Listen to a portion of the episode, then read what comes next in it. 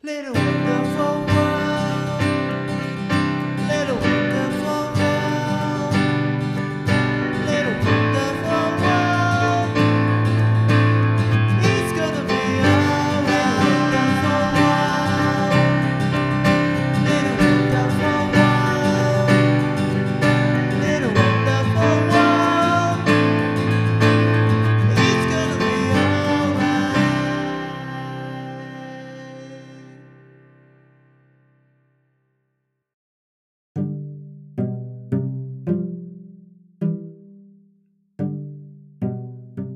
歩先の未来。こんにちは、もとこです。本日はソーシャルエコマガジン外ことの編集長指出和正さんをお迎えしています。2011年の東日本大震災以降、移住者をはじめとする若い人々が地域や暮らしなど社会的視座を持ち始め、そんな彼らが参考にしたのは指出さんが編集長を務める外ことでした。私も記事作りに参加をすることで地域について学ばせていただきました。個人的には指出さんはそれまでの雑誌やメディアに存在しなかったローカルという価値観を打ち出した立役者だと思っています。そしてそれは今もなお私たちの生き方を変えています。本日のトーク、とても楽しみです。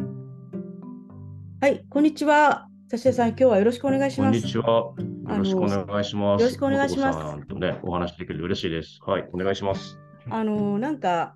ね、よく本当にこの10年よくお話しさせていただいたんですけど、こういう形で改めてこう音源にしてお話しするのは初めてなので、とても嬉しいです。今日はよろしくお願いいたします。はい、お願いいたします。簡単に自己紹介の方をよろしくお願いします。はい。はい、皆さん、はじめまして、こんにちは。外ことというメディアの指出と言います。指に出ると書いて指出と読みますが、僕は外ことという雑誌を中心として始まったメディアの編集長をやっています。今、総編集長という肩書きになっているのかな、うん、はい、ですね。で、先に自分の紹介をしましょうかね。僕は群馬県高崎市に生まれて、大学時代に東京にやってきて、それから大学の4年生の時に、アウトドア雑誌の編集部でアルバイトを始めました。で、そのまま、その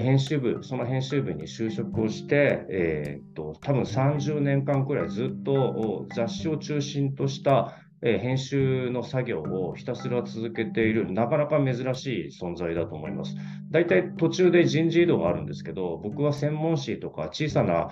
出版社にいることが経緯として多いので、ずっと現場っていうんですかね、雑誌を作るとか取材に行くみたいなことを続けています。で、趣味は、魚釣りです。趣味というか生き様ですね。生き様は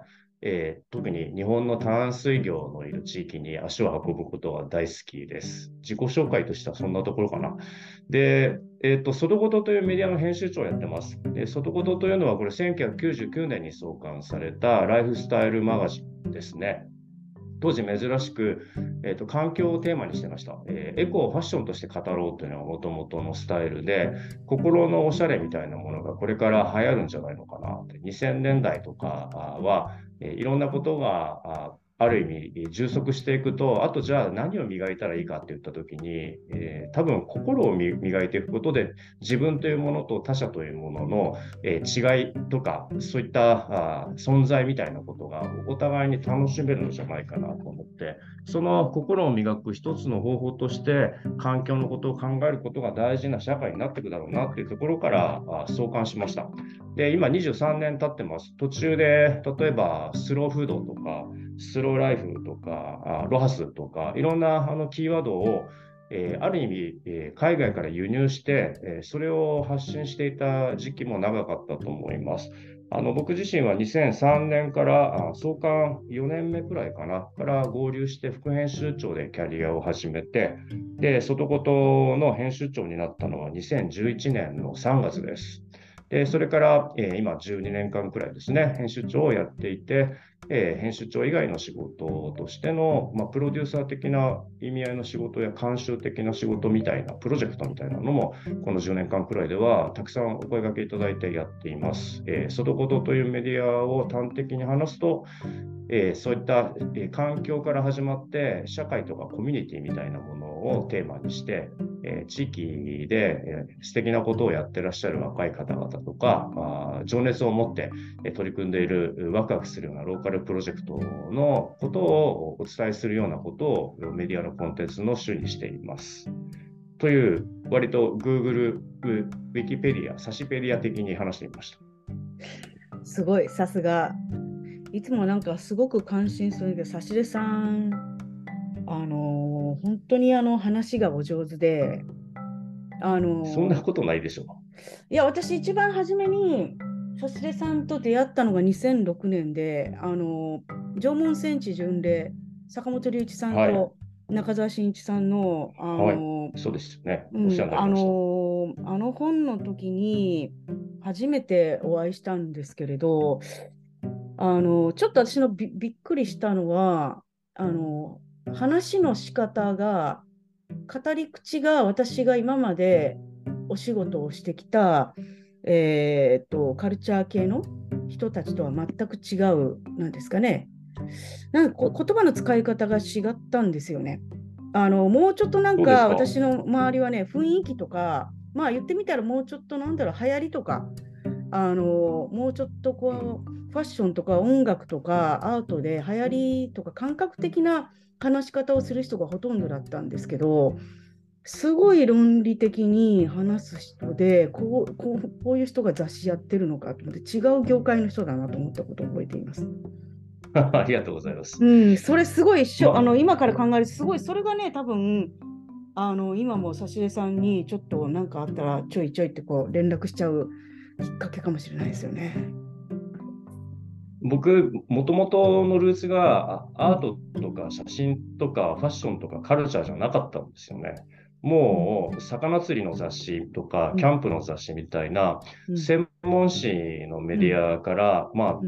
先輩たちに教え込まれてきたこともあって、いかに分かりやすく伝えるか、つまり入門ですよね。今の外事の特集もわざと入門って言葉つけてるんですけど、関係人口入門って一体何を入門するんだとか、ウェルビーイング入門って一体何を入門するんだみたいなのがあるんですけど、入り口を広げていくことはとても大事で、先細らないためには、入り口を広げていく人がいないといけないですよね。で、かっこいいことを伝える人は上の方でかっこいいことを伝えてくれればいいんですけど、広げる人間がいないと、そこは社会の中で文化にならないし、多分言語化されていかないんじゃないのかなと思うので、僕は多分そういう専門誌とか入門とかビギナーとか、とにかく糸の結び方を言葉でいかに伝えるかみたいなことをひたすら、磨いてきたというか、そういうことばっかり書いてたから、喋り方もこうなったんでしょうね。体系化してお話しされる感じだったんですよね。なんとなく。そうですね。で、それが私の周囲にはやっぱりいなくて、それはもちろん音楽とファッションですごく感覚的になんか言葉にならないところで、これいいよね、そればっかりだったんですけれど、私ね、先ほどおっしゃったみたいに、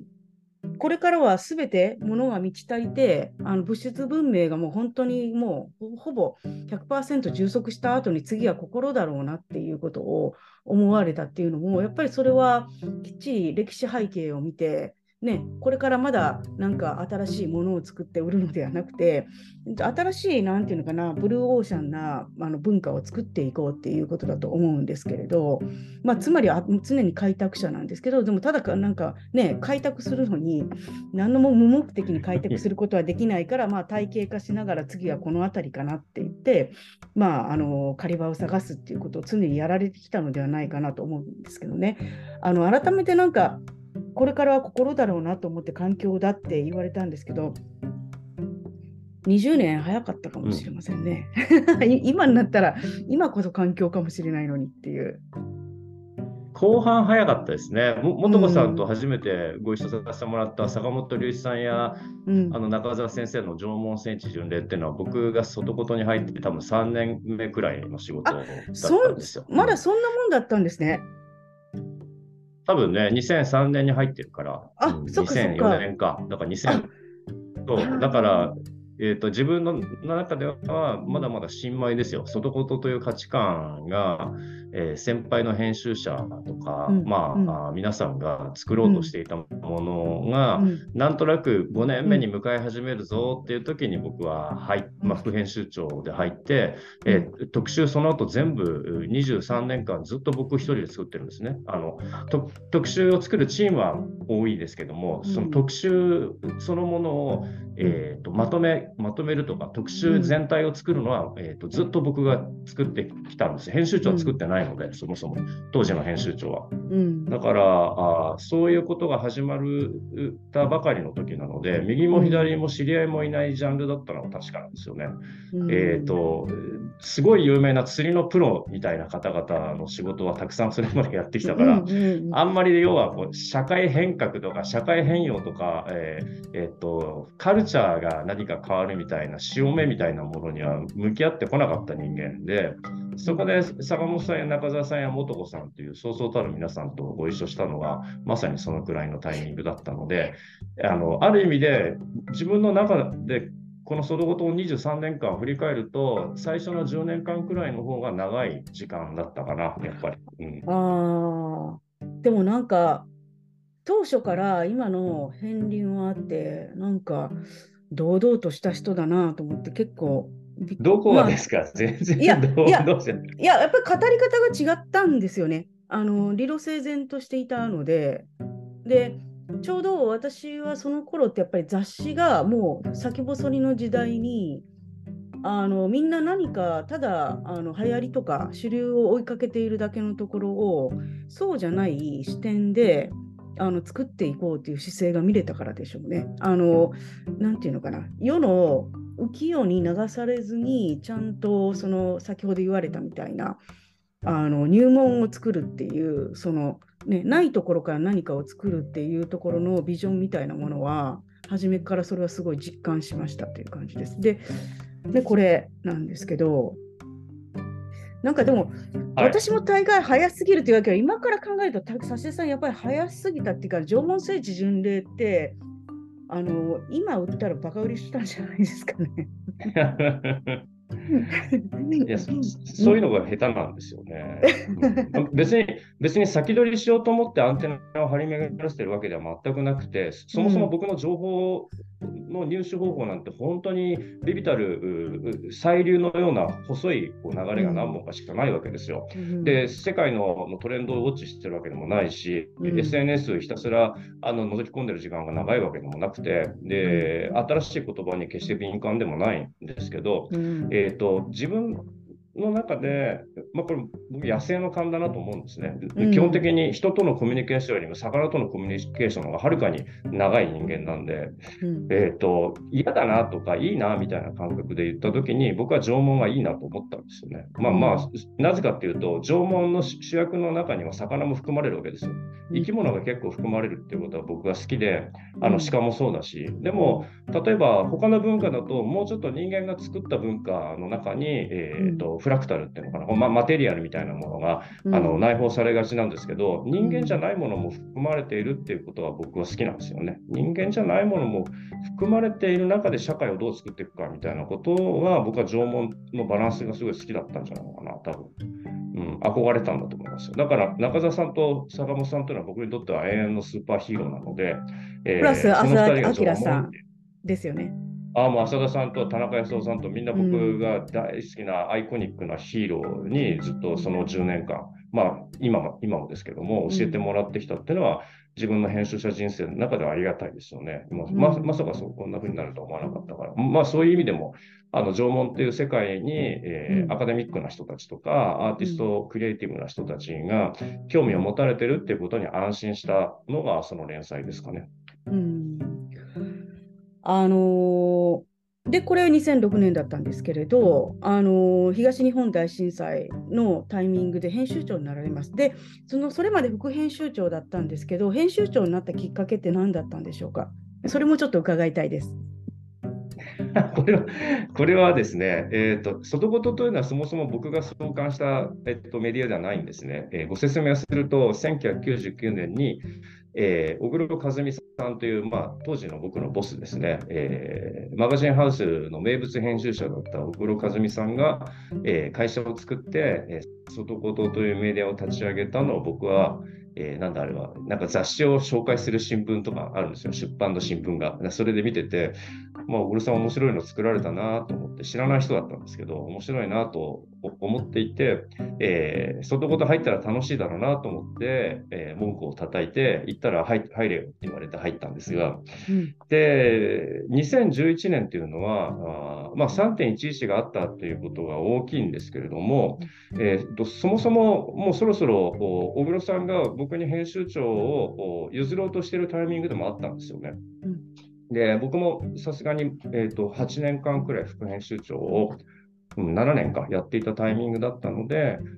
何かのなんかタイミングが欲しかったんだろうなと思うんですよ。で、こういうのって編集長のやっぱり小黒さんものろしを見つけるタイプの編集者だったから、これ面白いんじゃないかみたいなところで、ドーンと進むタイプの編集者だったので、社会がどう変わっていくかみたいな節目みたいなもののタイミングとして、小黒さんだけじゃなく世界の経営者とかリーダーみんな 3.11 を見てそう感じられたのかなと思いますけど、3月になった時に、東日本大震災が起きて、で外事の紙は雑誌の紙ですね、石巻の日本製紙の工場で作っていただいたんですね。で紙の手配もままならないなみたいな状況になった時に、これはもう完全に時代が変わると、もしかしたらメタファーっぽいところもありますよね。紙が手に入らなくなった、雑誌って紙がないとダメなのかみたいなところもあると思うんですけど、小黒さんからもう時代が変わったからお前が編集長やれって言われて、放り出されたわけですよ、3月に、はい。紙の手配がどうしようかってところから編集長になったんですよね。あともう一個は、社会の気分が、雑誌って、情報を載せる運び屋としての役目がまだあるのかもしれないですけども、そろそろ、iPhone とか、いわゆるスマートフォンの中からみんなが手広く情報を簡単に取りやすくなっている中で、その存在価値をどうしたらいいのかみたいなことが求められている。ちょうどこう電子書籍みたいなものが黒船襲来みたいにこう取り扱われていたタイミングから2、3年経ったくらいのタイミングですから、Kindle とかね。で、じゃあどうしようかっていう時に、編集長に、もう時代が変わったのでお前が編集長になれと当時所属して会社のボスでもある小黒さんから言われてなったんですが、一番多分ムードとしては、雑誌を買いたい気分がほとんどゼロの状態から社会が始まる時の編集長になったっていうのは、僕にとっては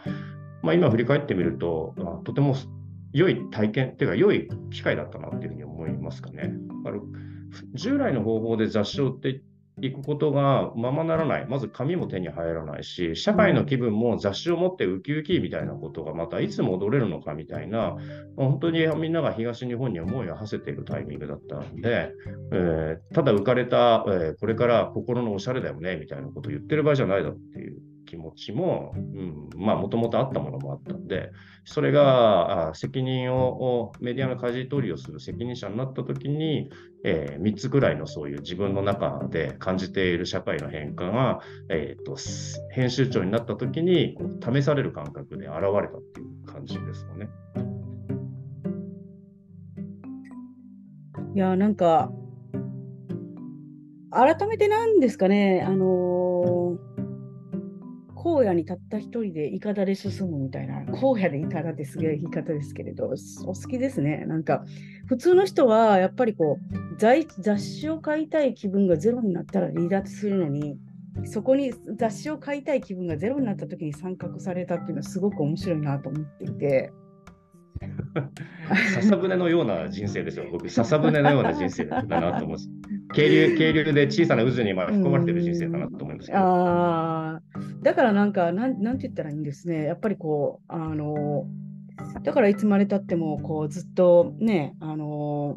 体型を維持されて細いね、ずっとこう太らずに ずっと笹舟とかいかだを漕いでらっしゃるからもう体力だけはすごいのかなとか思ったりとかしますね。だけど本当になるほどね、地球に対して限りなく人間としてローインパクトでいようと思ってるのでいやー、なるほどなるほど。でもその雑誌を買いたい気分がゼロから始めたってすごくいい言葉ですよね。でそこで始まったことが当時それまでね、前編集長がロハスっていうキーワードを掲げたのに対して、ソーシャルっていうところに変えていって、はい、そこの、確かリニューアル第1号になるのか、そこでお世話になったのが私改めてさしれさんと今に至るきっかけになるとは思っているんですけれど、その辺のお話もちょっとお伺いできたらなと思ってます。これですね、もう今私に大切な2012年の5月号、これ、もう私の中でこれ人生の中で一番大切な雑誌の仕事の一つです今は、これこそ今出したら岸田内閣ですごくこうサポートしてくれましたよね。異次元の子育てみたいな感じでね。ああ、そうですね。でむしろソーシャルの子育てリバイバルとかやったら売れますし、あといっぱいさしえさんのところにコンサルティングの仕事が山ほど来ますよそうですね、当時はもうほぼこれ何なのって感じだったんじゃないですか、編集部からしたら。どうなんだろう。そうでしょうね、これじゃちょっと話長くなりますけども、どうぞ、はい、素子さんのおかげで非常に、お導きをいただいて、このソーシャルな子育てっていうリニューアル創刊号、リニューアル号っていうのを作ったんですよね。で、それまで、さっき解説いただいたように、ロハスというライフスタイルズ・オブ・ヘルス・アンド・サステナビリティっていう、持続可能なライフスタイルみたいな、今ね SDGs にも通じるのかな、もしかしたら。そういう言葉をアメリカのコロラド州のボルダーから輸入をして、でこれからはロハスだみたいなことで、例えばオーガニックとかヨガとか心と体に優しいライフスタイルみたいな日本語で提案していったんですよね。でこれもう実はじゃあ誰が、実際に現地に行ってこのロハスっていう言葉の実態であったり、実際にアメリカの西海岸とかボルダーを中心とした割とこう中西部で流行ってるこの気分を伝えたかというと僕なんですよね。僕がコロラド州ボルダーのロハス会議というのに出て、で年に2回くらいあったのかな。でそれに通ってですね、今こういうものが流行ってますよみたいなことを伝えていたという意味では、僕自身がそもそも例えばロハスだけではなくて、とにかくソーシャルな気持ちだけに向き合っていたタイプの編集者ではないということも理解してもらえると嬉しいんです。時代によってやっぱり、言葉として誰かに刺さるキーワードは変わっていくので、そこにあまり固執しすぎると社会の中で求められているものに伴走することが難しくなることもあったりするんですよね。それでも良いのかもしれないけど、僕は割とノンポリじゃないんですけど、自分の好きなものっていうのがそこに思いっきりこだわりすぎていないっていうタイプだったのもあるので、ロハスっていうのも当然軽やかでいいなと思ってましたし、ただ途中から違和感を感じたのは確かかな。自分で作っといて自分で違和感を感じるっていうのは非常に無責任かもしれないけども、やっぱり、言葉としては、可処分所得の大きい層の皆さんに向けて、このロハスっていう言葉が一人歩きし始めたところから少しやっぱり取り戻さないといけないかなっていうふうに思ったのはあります。何でもやってくれる CO2 の排出量が非常に少ない、だけどものすごい高い、家電とかっていうのが果たしてそれが本当に CO2 削減に、全面的に寄与しているのかっていうと、実際に例えばそれを作る工程の中で排出される CO2 の量みたいなことも含めると、まだまだ多分もうちょっと考える余地があったんじゃないのかなっていうのが2000年代の4年5年くらいのロハスの時なんですよね。今はもっともっとトレーサビリティがしっかりしてるから、本当に、環境負荷の少ないものを全工程を通して作られる体制を各企業さんやられていらっしゃると思いますので、その当時の、僕の中で、ちょっとした違和感というのはロハスの後期くらいにそういうのがあったのかなと思います。で、元子さんとお会いして、で2011年から1年かけて、モデルチェンジみたいなものの体制を整えてきて作ったのがそのソーシャルな子育てっていう特集なんですけども、これはですね、これも本当に個人的な体験で作った号です。ちょうどその頃自分の息子が3歳くらいだったので、自分の息子が3歳くらいの時に、東京の友達たちもおよそ小学生くらいのお子さんがいたりとか、生まれたばかりの赤ちゃんがいるみたいな、そうだったんですよ。で、当然お一人 の友達もいるし、お子さんが当然、いない友達もいたりするんですけども、そういうの とにかく構わず誰かの家に集まってみんなでワイン飲んだり、なんかおいしいケータリング頼んだりしながら、子供その辺に転がしておいて、変わらず僕たちの話をするみたいなことは結構やってたんです。で、子育てってやっぱり抱え込むよりは、こうやって少なからず誰か、特に自分の親しい仲間たちの力を頼ってやればいいんじゃないのかなっていうふうに思ったんですよね。今考えると、そんななんか悠長なこと言ってとか、青山でみんなで集まっておいしいワイン飲んでるみたいな、なんかすごくそれって、クラシフィケーションされたみたいな感じに捉えられがちなんですけど、僕自身はそういうなんかカルチャーとかがあってもいいし、その方がなんか若いこれから人たちが自分の暮らしもおしゃれに行きたいとか、やりたいことをクリエイティブにしたいっていう時に、そういう子育てとか、子供がいても育児があっても仲間であるから、みんなで週末はおしゃれに楽しもうよみたいなことになっていくといいのかなっていうのが元々の感じではありました。そこから、社会っていうもので子供を育てるみたいなことになっていくと面白いよねっていうふうに感じたんだろうなっていうふうに思います。で、ソーシャルって言葉は、これは別にもともとある言葉ですけども、社会的になんか良い形とか、社会的に進むべき形みたいなものに訳されがちだと思います。ソーシャルグッドみたいな感覚で僕は使っているので、ソーシャルネットワークというよりはソーシャルグッドという意味でのソーシャルという言葉をここから意識的に強めていった号です。で、これも強めていった理由が、ロハスの時の外事っていうのは、結構ね、対象が大きかったんですよ。対象が私一人に対して大きな地球みたいな感じで、私が地球にできることみたいな、すごい大きなものを対象にしてたんですよね。で、考えてみるとそれはしんどいんじゃないのかなって。よっぽどそういうエコロジーが好きな人は生きがいとしてそれをやってくれると思うんですけど、いわゆるもう本当に通勤ラッシュの中で、週末を楽しみにして、会社の同僚とちょっと楽しい時間を過ごしたり、上司との圧力があってストレスがあってみたいな日々の中で、それプラス地球のことを考えるって相当重いんじゃないかなって僕は思ったんですよね。だから地球じゃなくって、地球を構成しているものっていうのは、地球の上にいるものはみんな同じだと思うから、目の前にいる自分の家族とか、目の前にいる例えば元子さんとか、なんか友達や仲間と一緒に、そこの空間がソーシャルグッドになればいいんじゃないのかなっていうふうに思ったんです。で、その時にじゃあそういうソーシャルグッドな感覚をしっかりと作っている、特に若い世代がそれを面白がってるのはどこかって言った時に、その当時やっぱローカルだったんですよね。で、地域に、2008年の地域おこし協力隊、2009年の地域おこし協力隊の制度がしっかり施行された年以降、やっぱり、1年、2年と、3.11、2012年、3年と、その当時の、パイオニア的な若い人たちが、これまでのローカルはついの住処を探すとか、リタイアメントの世代が、この後を余生を楽しく過ごすっていう場所を、ガラッと風景を変えるような形で、結構果敢に挑んでる若い人たちが現れたのが、この2008年から2009年くらいの時だったんですよね。で、そのみんなが、僕の中では頭の中で読者というよりも生存者っていうのかな、一番要は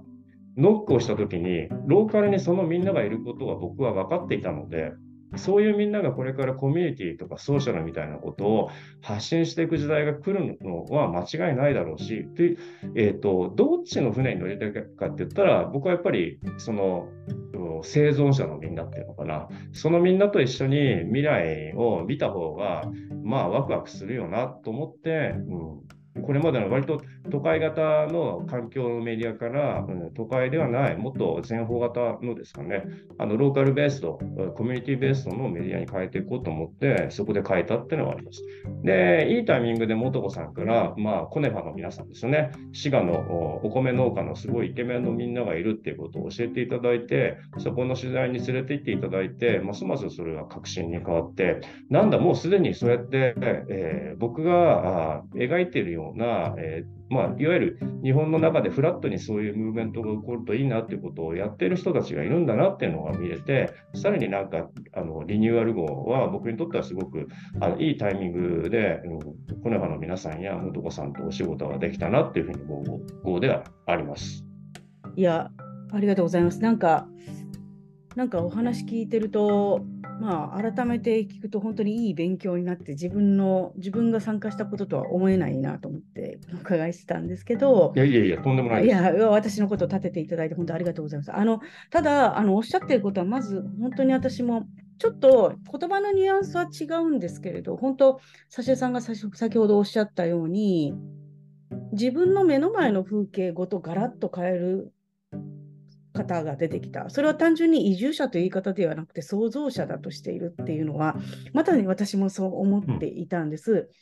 で、少し私お話しさせてもらうと、私は本当に音楽のことやってたんですけど、音楽業界とかマスメディアがもう終わるってもう実感したのが2005年でした。もう打ち止め、もうないなって思ったのが。なるほど、はい。で、やっぱりもともと日本の写真業界って、高度成長のなんていうかな、工業社会としての成功のそこで生まれたもので、写真業界はそこでやっぱり広告を取ってきてとか、カメラが売れてとか、そこで広告を取ってきて出てきた文化なので、あくまでもやっぱり資本主義の中で、日本の写真文化っていうのは資本主義の中で大きく成長したんですけど、そこが変わってくるなと思ったのが2005年で、それはテレビ業界がちょっとおかしくなってきたなってちょっと肌で感じたことと、一方でそれは YouTube が出てきたっていうこと、やっぱり SNS の台頭っていうのが大きかったんです。で、カメラのデジタル化以上に SNS が出てきたときに、もうこれ私のその専門分野っていうところの仕事って多分変わっていくし、その東京で私はなんでこの仕事してるかって、マスメディアっていうところで情報発信してるけど、これ全国でできるようになるとしたら、文化は東京からだけじゃなくなるときに、もっと違う新しいクリエイターが出てくるのではないかって思ってた。一方で、東京ではいろんなところで会社が吸収合併されたり倒産してたりとかしてたので、私のこの関連の仕事が。だからなんかわからないけど、もしかしたら東京からの文化じゃなくって、次の新しいその創造者が生まれてくるのはまさに地方じゃないかなっていう直感があったのが2006年だったんです。で、はい、そうなんです。そしたら、それ先ほど言ってたそのコネファで何かと言いますと、滋賀県の長浜市の若手農家集団、滋賀県の湖北ですね、琵琶湖の、湖の北の、新しい農家集団ということで、湖北ニューファーマーズというところでコネファの皆さんとお会いしたときに、実は彼らがとても面白かったのが、皆さんがすでに農協からお米を売るのではなくて、自分たちで売ろうというところで、皆さん全員メディアを持ってらっしゃって、ホームページを持ってて、そしてまだ当時はガラケーだったんですけど、ブログから発信してたんですね。今でこそそれこそもうあま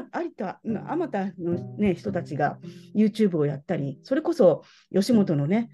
オリエンタルラジオの方が YouTuber になって、ね、大成功されたりとかしてるんですけど、いわゆる発信っていうものを始めたのは実は農家さんからだったっていうことに気がつき、で皆さんが全て素晴らしいホームページを持って発信してるのを見たときに、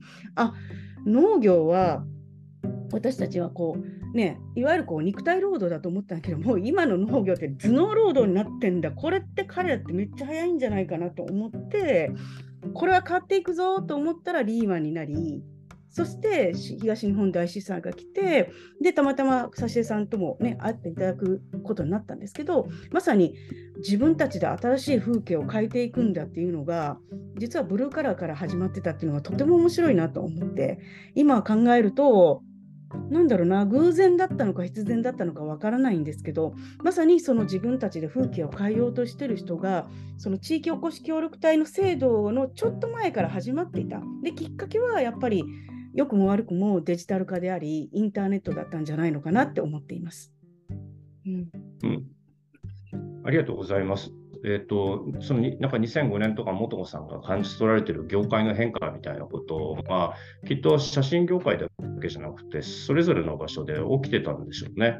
で僕もやっぱり出版の世界にいる中で、2003年くらいまでかな、もうちょっと前かな、まあ、2000年くらいまでは雑誌は本当に、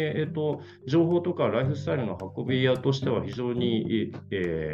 一等級クラスの形でみんなが重宝してくれていたのをよく感じたんですけども、まあ、やっぱりインターネットの台頭で、よりそこで、なんかセグメント化されていったんだろうな、雑誌みたいなものからが好きな人と、雑誌って多分、情報も大事なんだけども、その誰かが作ったみたいなクラフト感があるところが面白いと思って、写真の雑誌もいろんな種類があったし、アウトドアの雑誌もいろんな種類があって、みんな少しこうおすまし感覚で作ってるやつとか、割とこうサバサバしてるやつとか、なんかクールに作ってるとかいろいろある中で、それを選び取って情報を得ることが楽しかったんだけど、そこまでのなんか、カラーは必要がないっていう情報の取り方の人たちも、やむなく雑誌を買ってたとか紙媒体を買ってたっていう人たちが多かったんだろうなっていうことを、その頃はやっぱり気がついたんですよね、あんまりそこから僕はメディアに過度に感情を入れることをやめたんですよね。途中でやっぱり、それって多分、おせっかいだなとか、エゴだなみたいなふうに思って、若い時はもうなんか例えば外事らしさとはとか、なんとからしさみたいなものに引っ張られがちなんですけど、そこまでみんな求めてないんだよということをやっぱり自分の中では経験の中から感じていって、今の外事に至っているので、社会の中の、情報をはじめとしたこうソフトの変化みたいなものが、何かこう自分の中でこう影響を与えつつある中、それまで割と言葉とか、それから写真とか、データの移送みたいなことで、僕はカルチャーとか、なんか発信の担い手をやっていたんだろうなというふうには、なんか漠然と思ってたんですが、コネハの皆さんに会ったときに、これマルチプルっていう、考え方だと思うんですけども、農家であり、メディアを作る人であり、クリエイターであり、例えば母でありとか父でありとか、すごいいろんなものの顔を持っていることが当たり前の、生活を自分たちの、時代に合わせた形でやってらっしゃるんだなっていうことをすごく、影響を受けたというか、これから若い世代のみんながやっていくことをコネファの皆さんがやってるんだなっていうふうに思ったのはすごく覚えてます。で、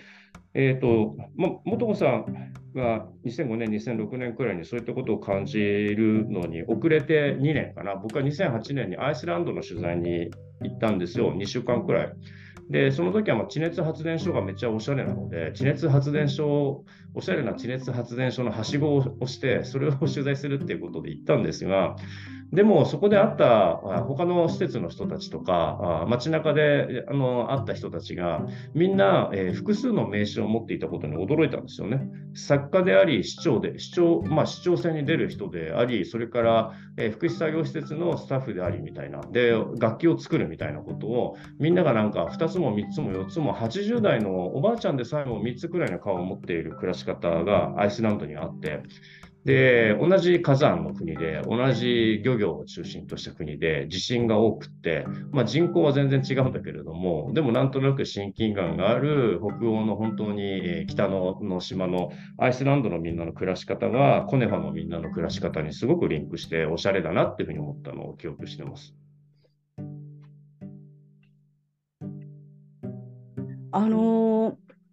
なんかそのマルチプルって今初めて言葉を知ったんですけれど、まさに今そういう世の中になっちゃいましたよね。みんな、YouTuber がそもそもみんな、YouTuber を本業にされてるよりはもう結構実はマルチプルな方が多いのではないかなってなんとなく私は思ってまして、で今こそもう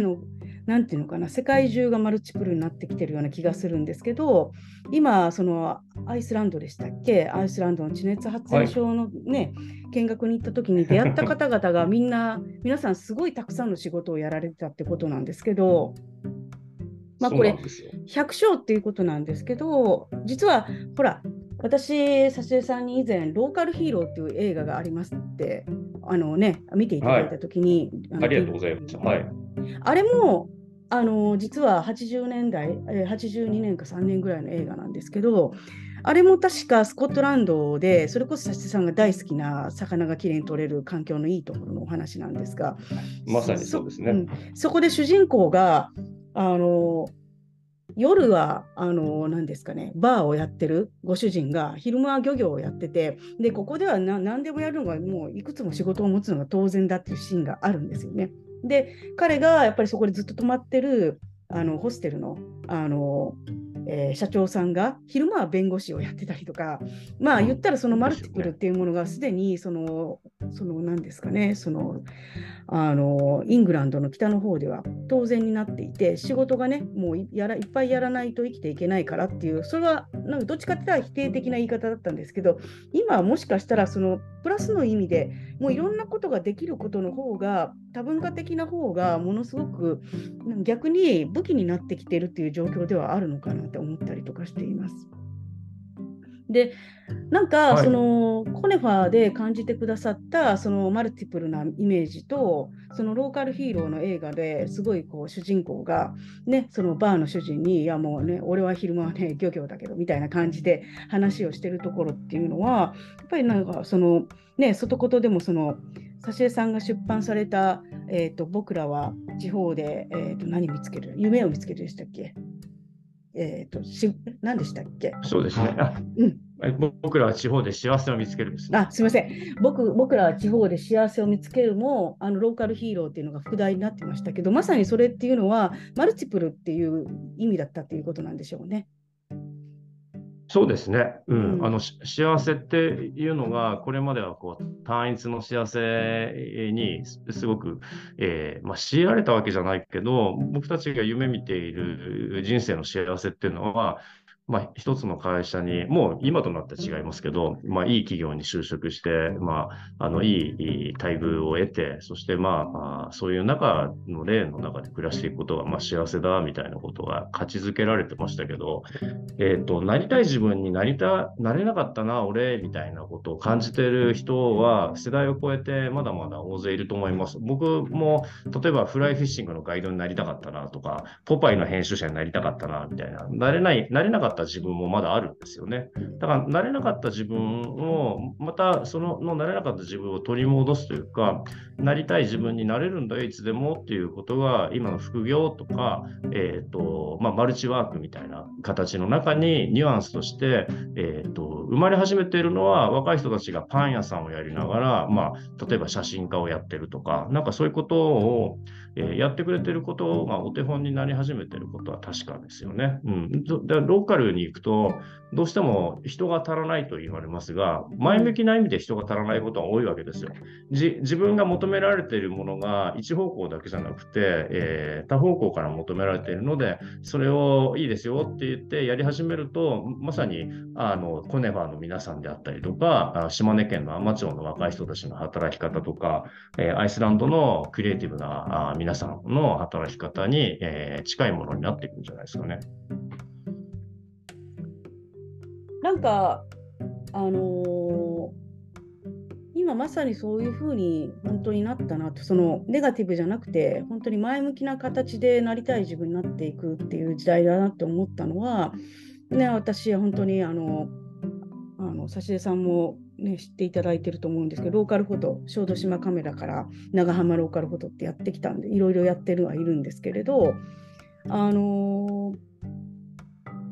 かつてカメラマンっていわゆるこうそうですね、美大が写真大学に行って、それからいわゆるこうスタジオマンの弟子について、でそこからフリーになっていくっていう、そういうなんか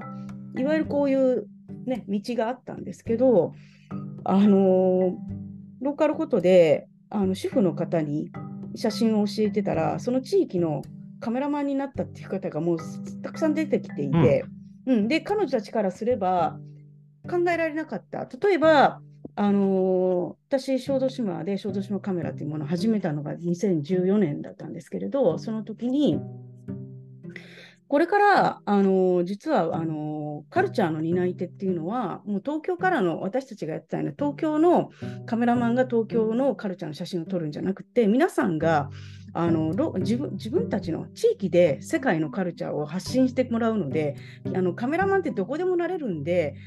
カルチャーの担い手に なってくださいって言ったのを覚えてるんですけど、まさにそうやっていただいて、例えば本当小豆島とか長浜とか、そうですね、生駒とかいろんなところから何ですかね、主婦をしながらとか、それからお勤めをしながらとか、でそれをやりながらカメラマンになってらっしゃる女性ってめちゃめちゃ増えていて、これって実は2011年以降 SNS 以降の素晴らしいいい出来事だと思ってまして、これはね、震災以前にはなかったことなので、ニューカルチャーだと本当に思っているんです。マルチプルな時代の新しい写真家、それはいろんな仕事をしながら、はい、その中の一つに写真家がある。でも彼女たちにとって良かったことっていうのは、やっぱりこのスマートフォンで写真撮るよりもちゃんとカメラを持っていくと、普段はどこどこの奥さんだったのが、ちゃんと何々さんっていう写真家っていうところに認められて、ちょっと社会的な地位が上がったということですごい喜んでいただけるんですね。だからそれが一つ、女性の地位も若干少しながら上げることを一助になってるんではないかなと私は思っているんです。とてもいいことだと思います。多分、今もうだいぶ名刺の文化もなくなり始めてますけれども、特に、名刺をこれまで持っていたみんなが、家庭の仕事が中心になっていって、企業に属さない形で名刺がなくなることに対して多少なりともコンプレックスを抱くっていうことも聞いたことがあります。で、多分名刺があるっていうのは社会的な地位みたいなものだみたいに思われがちなんですけども、それが今素子さんおっしゃられるように、名刺じゃないもので社会の中で自分を、例えばカテゴリーとしてでどうしても何々ちゃんのお母さんとか何々ちゃんのお父さんって捉えられがちなことが、それじゃない人として自分を社会が見てくれるようなものとしてのカメラとか、ものとしてのペンとか、ものとしての MacBook Pro でもいいんですけど、何かそういうものが、認められていったっていうのは、この今、まさにローカルで活躍する人たちの働き方が、すごくこう流動的なものというのかな、すごく固着したものじゃないものになったっていう、フレキシビリティのあるものになったっていうことがすごく影響していると思います。ですので、それこそ今自分がやっていることが本業とか副業みたいなことで、あんまりこうしっかりとはっきりと分ける必要もない時代になっていく可能性はありますよね。日本の場合もそういうふうになり始めてるんだなということはすごく感じます。で、その場合のお母さんのね、写真家の方々ってやっぱりこうある意味地元にメディアがないからとか、写真家さんがいないからとか、いろんな意味でそのないから、手が足りないからっていうところへ頼まれるんですけど、それが本当に前向きな形でやってる間に、どこどこの奥さんからもうカメラマンの誰々さんに変わっていくと。でそこで生まれてくると、今までお母さんとしてお母さんとしての視座しかなかったのが、ちゃんと社会を見始める。自分の家しか見てなかったのが、自分の外を見始めて、でそれが半径100メートルから街になっていって、すごくこう何て言うんですか、視座が上がっていくっていうところをすごく見てきてですね、でここはすごくなんかきっとなんだろうな、女性にとっては1世紀100年、1世紀分ぐらいのなんか文化の革新になる、女性の進出の一つのきっかけになるのではと。昔だったら例えばそうですね、40年代に例えばニューヨークでキャリアウーマンという言葉が生まれたのが40年代らしいんですけど、スーツ着て仕事を始めるっていうところで、そのキャリアウーマンが始まった時に世の世間としてはわざわざ働きに行かなきゃいけないということは貧乏だからって低く見られてたんですけど、女性陣はそうじゃなくって自立のためっていうところで40年代でそれは都市だったんですけど、今のキャリアっていうのはローカルでもう一つ自分の仕事を持って資産を上げていくっていう時代になったんではないかと。これ本当に時代の変革期、やっぱりこうインターネットとか SNS の時代だからこそできることなのではないかなと思っています。今の話を受けるとですね、ちょうど僕来週かな、シェアアトリエつなぐ場っていう埼玉県の草加市にあるとても素敵なシェアアトリエで、未来を編集するっていうレッスンを行うんですね。万博未来編集部ローカルツアーっていう、これ経済産業省と一緒にやっているプロジェクトなんですけど、で若いみんなに未来を怖がらないで未来を柔らかく考えるレッスンっていうのをもう去年、一昨年からやってて、もう関西をはじめとして、群馬や栃木や今度埼玉で開くようなツアーなんですが、このつなぐ場がとてもいい場所なんですね。で、つなぐ場って埼玉県の草加市にあるんですけれども、その草加市にあるこのシェアアトリエには、やっぱり20代、30代、40代の女性の皆さんが多く集われているんですよ。で、なぜ集っているかというと、草加市が掲げている政策に、サンビズっていう、略称でサンビズですが、月3万円ビジネスっていうプロジェクトがあって、今子育て中のお母さん、女性の方が本当は例えば焼き菓子を作るのが得意だとかお菓子を作るのが得意だとかドライフラワーは実はすごく自分の中で好きなものでいつかはこれでなりわいを作ってみたいっていう時に、じゃあ今もしかしたら家事とか育児とか他のことで大変だってかもしれないけれども、自分が好きなことをみんなに、表現する場所としてこのシェアアトリエつなぐ場で月3万円稼げるようなビジネスのレッスンをしていきましょうっていうことをやるんですよね。これ非常に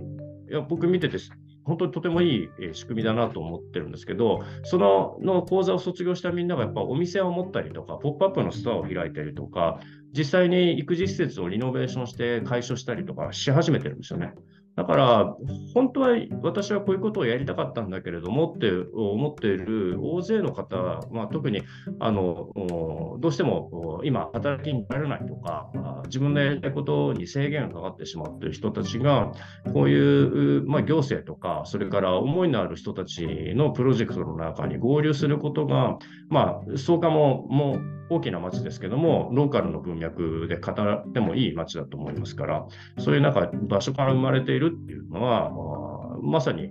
広範囲に自分がやりたいことを表現できる場所っていうのを改めて単純な、お店屋さんではなくって何かが生まれるような場所っていうのが各地に現れることで、そういうことが、きっかけをちゃんと作れるムーブメントが生まれてるんだろうな。それは多分僕が振り返ってみたときに外事の20年間くらいの歴史の中では後半になって生まれてきたやっぱり気分だなっていうふうに思いますね。私も今青森県の弘前から少し行ったところにりんごの富士で有名な藤崎町でローカルフォトを今教えているんですけど、とってもいいところなんですけど、やっぱりそこが農業の地域なので住民の方々に加工品をプロデュースさせるっていうことを教育されてるんですよね。でその加工品が作れるようになったらそれを自分で売っていくっていうことを教えていかれるんです。そこにやっぱり加工品をまず作るときに加工品の、味付けから始まってというところなんですけど、最終的にはパッケージも一緒にデザイナーと考えて売っていくっていうところなんですけど、まさにその草加のようなこの全てこのポップアップストアみたいなところの最終的なデザインまで教えていくみたいなサポートしますよっていう制度があるんですけど、これすごくいいなと思っているのは、私本当はこういう加工品作りたかったのとにみたいなところから最終的には自分がちゃんと社会に売っていってデザインまで考えていくっていう状況になるっていうのはまさに発想自体がこうマルチプルになっていくっていうのはすごくいいんじゃないかなと。ね、1個だけではなくて専門分野に特化していた時代からいろんなところのもういろんな表現をやってみる、まあ、味付けから瓶 のラベルからそれからお店 のいわゆるこう小さなお店の作り方みたいなところまで考えていくっていうのはすごくいいことなんじゃないかなと思ってますね。これ今元子さん出してくれたように、藤崎とか本当いい町で釣りにも何度か行ったことあるんですけど、地域循環共生圏とか地域内経済循環みたいなことにみんなが興味を持ち始めてるのもこの数年間くらい特に顕著な動きだなと思うんですよね。で、世界に打って出るぞみたいな国際戦略としてのローカルもあるとは思うんですが、今段階を経てやるべきことどっちを先にやったらいいんだろうって僕は常々悩むことも多いんですよ。で、日本が何か大きな輸出産業を育てていってそれがローカルが拠点になっていけばフランスのカマンベール村みたいなカマンベール地域みたいになっていく可能性あると思うんですけど、で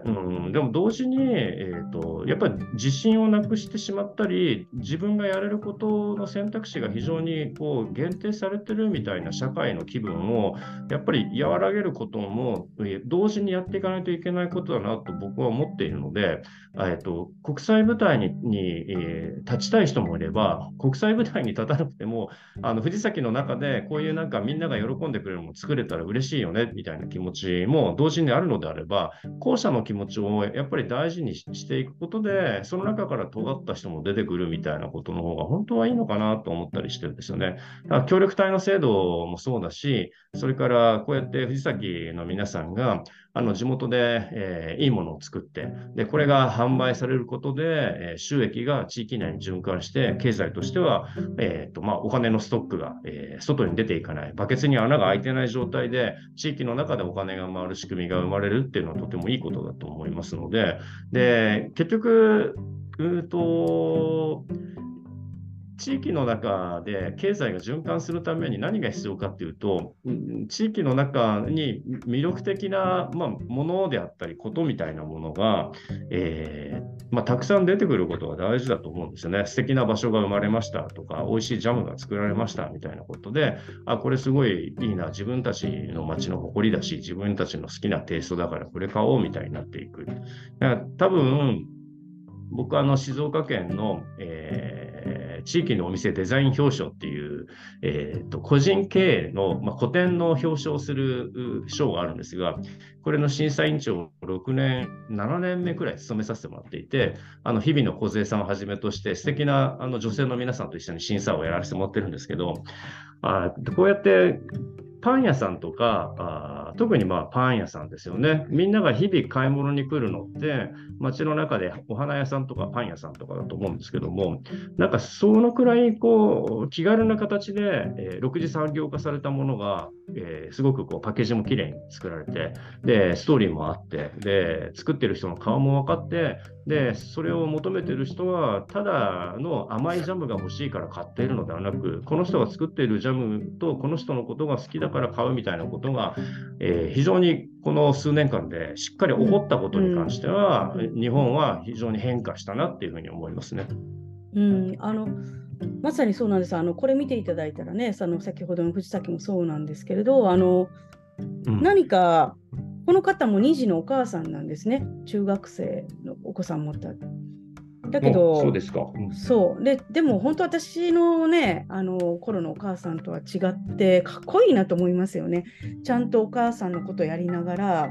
こういうふうに食品の開発もしてでこうやってお店で売っていろんなところに全国行脚してる、東北県内なんですけどやられてる、でそこでやっぱり社会的な資産も持ちながら母としてビジネスマンとして、プロデューサーとしてやっていけるっていうのがこういうそれを育てているのが町であるっていうのはすごくいいことで、でこれは本当に前向きで捉えていいですし、指出さんがおっしゃったように何よりこのお顔を見ていただいたら分かると思うんです。この綺麗なRA ベースの方なんで、あさりさんって方なんですけど、素敵ですね。本当素敵。何がいいかっていうと、どう見てもこの自信をやっぱり取り戻している、こういう方が1人でも2人でも増えることが町の自信につながっていくと思いますし、あと何といってもやっぱり藤崎町の特産物を使っていただいているので、もういいことずくめだから、こういうことがもっと増えていって、知らない間にそれがなんていうのかな、日本のなんていうかな、日本の力になっていくのではっていうことは最近すごくそこは思っています。何よりやっぱり写真の力が大きいですね。いや、ありがとうございます。でも本当にやっぱり自信を取り戻すっていうところが、どこから自信を取り戻すのかっていうのは、やっぱり自分の立場を一つもらうっていうところからと思ってて、そこにやっぱりその表現をすることによって、例えばわからないですけどそれこそドライフラワーとか焼き菓子でもいいですし、ジャムでもいいですし、写真でもいいんですけど、何かそれをやることによって立場を得て、でそれによってまた自信を取り戻して、それが町の幸せにつながっていくっていう状況が今本当にいろいろなところで生まれてるっていうのは素晴らしいなと思っていますね。本当にそう思います。僕は今、外事も2023年に入って来年度のことを考えているんですけど、で、SDGs っていう、世界の約束、世界の目標と言われている、SDGs に、ある意味ではかかるような記事とかね、そういうものを外事の柱にはしているんですが、もう一つやっぱりウェルビーイングの視点で、メディアとしての記事だけじゃなくて、プロジェクトとしてもそのウェルビーイング度が高まるようなことを作れたらいいかなっていうふうに思っているところです。で、今素子さんがおっしゃられたように、自信っていうのはこれ多分先ほどのね、あさりさんですっけ、方もすごいチャーミングな方だなと思って、お写真見るだけでこっちも明るくなってくる雰囲気が伝わってくるので、素晴らしい才能を持ってらっしゃるなと思うんですけども、あさりさんの表情は本当にご機嫌な表情だなというふうに思って今見てたんですよね。で、写真や雑誌ができることって一体何だろうって思った時に、写真や雑誌を通してそこに写っている人がこの人っていいなとか、この人みたいなライフスタイルって自分もやっぱりやってみたいなとか、何かちょっとワクワクしたなとか、元気が出たなみたいなことをそこから少しでも共有できるといいのかなっていうふうにやっぱ思っているところがありますので、で、何にしても一番共有したのはご機嫌な感覚かなっていうのが僕の、テーマではありますね。で、外事自体やっぱり心のおしゃれから始まったっていうふうに、心を磨くことが大事だって言いましたけども、ウェルビーイングってやっぱ心の健康度みたいなことになると思うんですよ。だからご機嫌であるっていうことをどうやって社会の中で充満させていくか。ただ単にハッピーハッピーでもいいんですけど、もうちょっとじんわりくる幸せみたいなの、さっきの素子さんがやってる写真のスクールから、自分に自信をますます持たれたりとか、自分がそこにいることをすごくみんなから許容されることによる安心感みたいなやつに、地域の中でそういう優しい作用が広がってってるっていうのを見ると、やっぱりウェルビーイングみたいな視点で考えると、町のご機嫌度をどう広げていくかっていうことがこの次の多分ローカルで、やっていくべきことだし、でローカルだからこそそれができていて、それに憧れを持つ人たちが、ローカルのことをまた好きになっていくみたいな、幸せの循環のようなことが地域によっては始まっているんだろうなっていうふうには思いますね。今の写真を見ててウェルビーイング度が高いなっていうふうに思いました。あさりさん以外にもキンバーちゃんっていうね、もともと国鉄JR 職員だった方が退職後にやっぱりそういう形で起業されて加工食品作ってて、またそのキンバーちゃんもとっても魅力的で可愛いんですけれど、何がいいってなんとか私のイメージでは、一つ立場を得るとそのお母さんの時も魅力的なんですけど、お母さんのこうやって社会的な立場を持つと何が起きるかって言ったら、分かりやすく若返るっていう、美人になるっていうのはすごくいいなと思います。しかも若い時よりも何ですかね、母性を持った美人度なので、もなんかちょっと違う美人度があるような気がしますね。ねえ、うん、これね大事ですよ。僕がローカルで幸せを見つけるみたいなこと結構大事な言葉で、2016年の本を出させてもらって以来もずっとローカルで幸せを見つけるってどういうことなのかなっていうふうに考えてるんですけど、まあ一番はそこに自分がいるっていう、自分をちゃんと見つけ直すってことだと思うんですよね。自分がその場所にいるんだとかあるんだみたいな、生存者っていう言葉もさっき使いましたけども、自分の存在が薄らいでないかな、自分も含めて僕も含めてですけど、今の人たちは自分がここにいるっていうことを自分一人では見つけづらくなってる世の中だから、素子さんから指出さんっているよねとか、僕は素子さんに素子さんってそこにいるよねみたいな、そこにちゃんとピン止めされているっていうのかな、ちゃんと実態としているみたいなことを誰かが声をかけたり、プロジェクトの中でなんか静かに優しく言葉にはしないんだけども、それをメッセージで投げかけたりすることが大事だと思うんです。なんか関連的な話をしているように聞こえるんですけども、簡単に言うと、例えばスナック開いてそこにみんなが遊びに来てくれて、何々さんって面白いよねって言ってもらったら自己肯定感が上がるわけですよね。だからそういう場所をどう作れるかなので、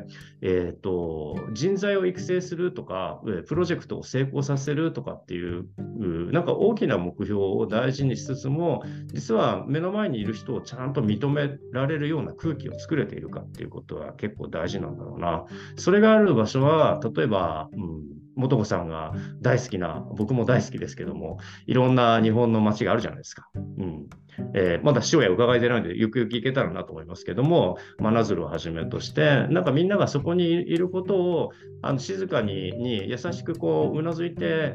認めてくれるような感覚のところっていうのが日本の各地にやっぱり2015年とか以降増えていってるのはすごくいいことだなっていうふうに思いますね。藤崎とかもそういう感覚が今あるんだろうなと、そのおばあちゃんの話を聞いても思いました。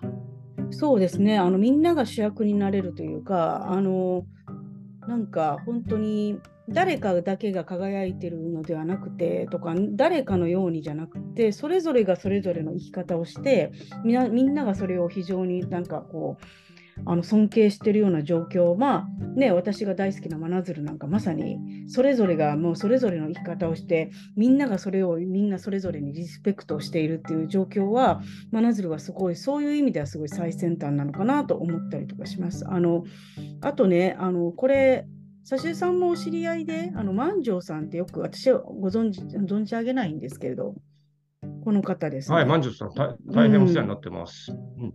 で、この遊び方の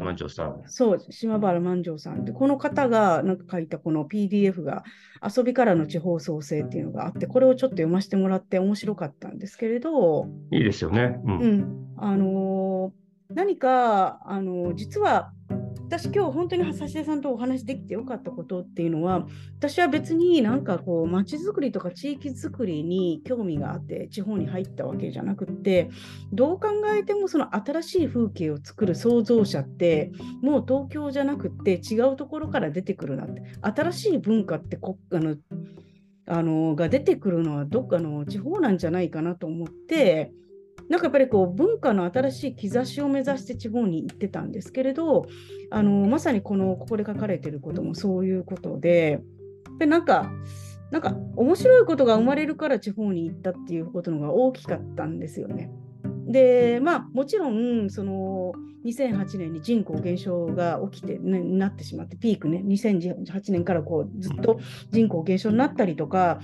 経済の縮退であったりとか、いろんなことはあるんですけど、でもそういう状況の中でやっぱりこう新しい文化とか新しい人たちが出てきてるっていういいことみたいなところをどうやって見ていったらいいのかなっていうところで、その時にやっぱり1個のポイントだけ、例えば小豆島だけを見るのではなくて、全国つつうらうらしながら一つのなんかこう、そうですね、体系化でもしながらですね、なんとなくこう一つのなんかどこに向かってるのかなっていうことをずっと考えていたんですけど、ようやく見えてきたことっていうのはやっぱりこうなんですかね、なんかやっぱりこうかつてはやっぱり東京とかそれこそ大阪とか名古屋のような大都市圏内でしか生まれなかったカルチャーというものがようやく日本全国にもうそれぞれの町に生まれるようになったなと思っていて、それについてそれについてこれが書かれていたんですね。この遊びからの地方創生っていうのが書かれていたって感じなんです。で、つまりどういうことかというと、私藤原宏さんってすごく面白いっていつも思うんですけど、はい、つまり裏原宿のね、なんだろうな、ビルの後ろのストリートで、スケートボードをしたりとかファッションを、ね、お洋服でなんか作ったりとかしながら、知らない間に、遊んでる間に一大文化、裏原文化っていうのを作っちゃった人なんですけど、なんかそれって実は地方でもできるじゃんって思っていたんですね、当時から。なのでなんか遊んでる間によくわからないけどクラフトビール作っちゃったよとか、クラフトチョコレート作っちゃったよとか、はたまたいいジンを作っちゃったよっていうところから文化が今は作れるから、なんかもうちょっとそのなんかなんですかね、お金を稼ぐんだじゃなくて楽しく遊びながら日本中でなんかね、藤原宏さんの第3第4が生まれてくるんじゃないのかなって思ってたんですけど、ようやくそれがなんとなくこれから生まれていくのかなと思っていて、ただ当時とちょっと違うのはやっぱりマスメディアからソーシャルメディアになったっていうことと、やっぱり当時よりもそうですね、環境を考えたりとか、それから社会を良くするためには目の前にいる人を優しくするとか、そういったちょっと社会的示唆みたいなものが出てきたっていうのが今の時代なんじゃないかなと私は思っていますね。いいですね、藤原宏さん、まさにそうですね。で、そうで、自分のキャリアを振り返ってみると、僕は20代30代ともう遊びのことだけを考えるメディアをやってたんですよね、もうずっともう遊びだけを提案し続けて、それが仕事になってた、そうです。キャンプ、フライフィッシング、ルアーフィッシング、それも早すぎません？それも早すぎません？早いかどうかは置いといて、自分が好きだったものなので、でその頃やっぱり他の友達たちはやっぱ大きな企業に入って、でしっかり仕事として認識されているものをやって、で、日本の経済の向上、いわゆる経済大国としての日本のブランドを維持するための仕事をみんなしてくれてたんじゃないかなと思うんですが、一方で僕は平日の昼日中に最高富士五湖のキャンプ場に行って、ひたすらテントを40張りとか立ててることを仕事にしたんですよね。でこのテント超イケてるじゃんみたいなことをずっと語ってて、何の生産性もなかったんだけれども、でもどっちもないとやっぱり遊びとかっこよさと硬さと柔らかさみたいなものが何か一個だけになると美味しいクッキーは作れないのと同じで、どっちも多分存在としては必要なんだろうと思うんです。で、都市がやれることとローカルができることみたいなことが滲み出していることは、僕はすごく元子さんおっしゃるのにいいことだと思って、都市ではなかなかできないけど都市の感覚でやりたいことをローカルでできている、例えばシードルリーとかブルワリーとか、ジンの蒸留所とかいいと思うんですけども、遊びたいよねっていう気持ちが実はローカルが遊ぼうよっていうふうにささやきかけてくれてるっていうのかな、うちで遊ぼうみたいな感じで若い人たちに答えを投げかけてくれてるような感覚が、僕は今のローカルムーブメントにある気がするんですよね。で、元子さんもよくご存知のオープンウェイの馬場正隆さんと今ご一緒にお仕事をさせてもらってるんですけど、で馬場さんが働くっていうことに対して、最初はレーバーで次はワークだったけども、今度はプレーになるんじゃないかっておっしゃられてて、まさに万丈さんが言っている遊びの価値観とか、社会の寛容性につながっていることを、僕の尊敬する島原万丈さんと馬場正孝さんと、街や社会を素晴らしい展望で見つめられているお二人は、同じ方向に答えを見出そうとしているのかなっていうふうに思うんです。遊ぶって実はとっても大事な感覚で、何か仕事につながることのほとんどが実は僕は遊びから、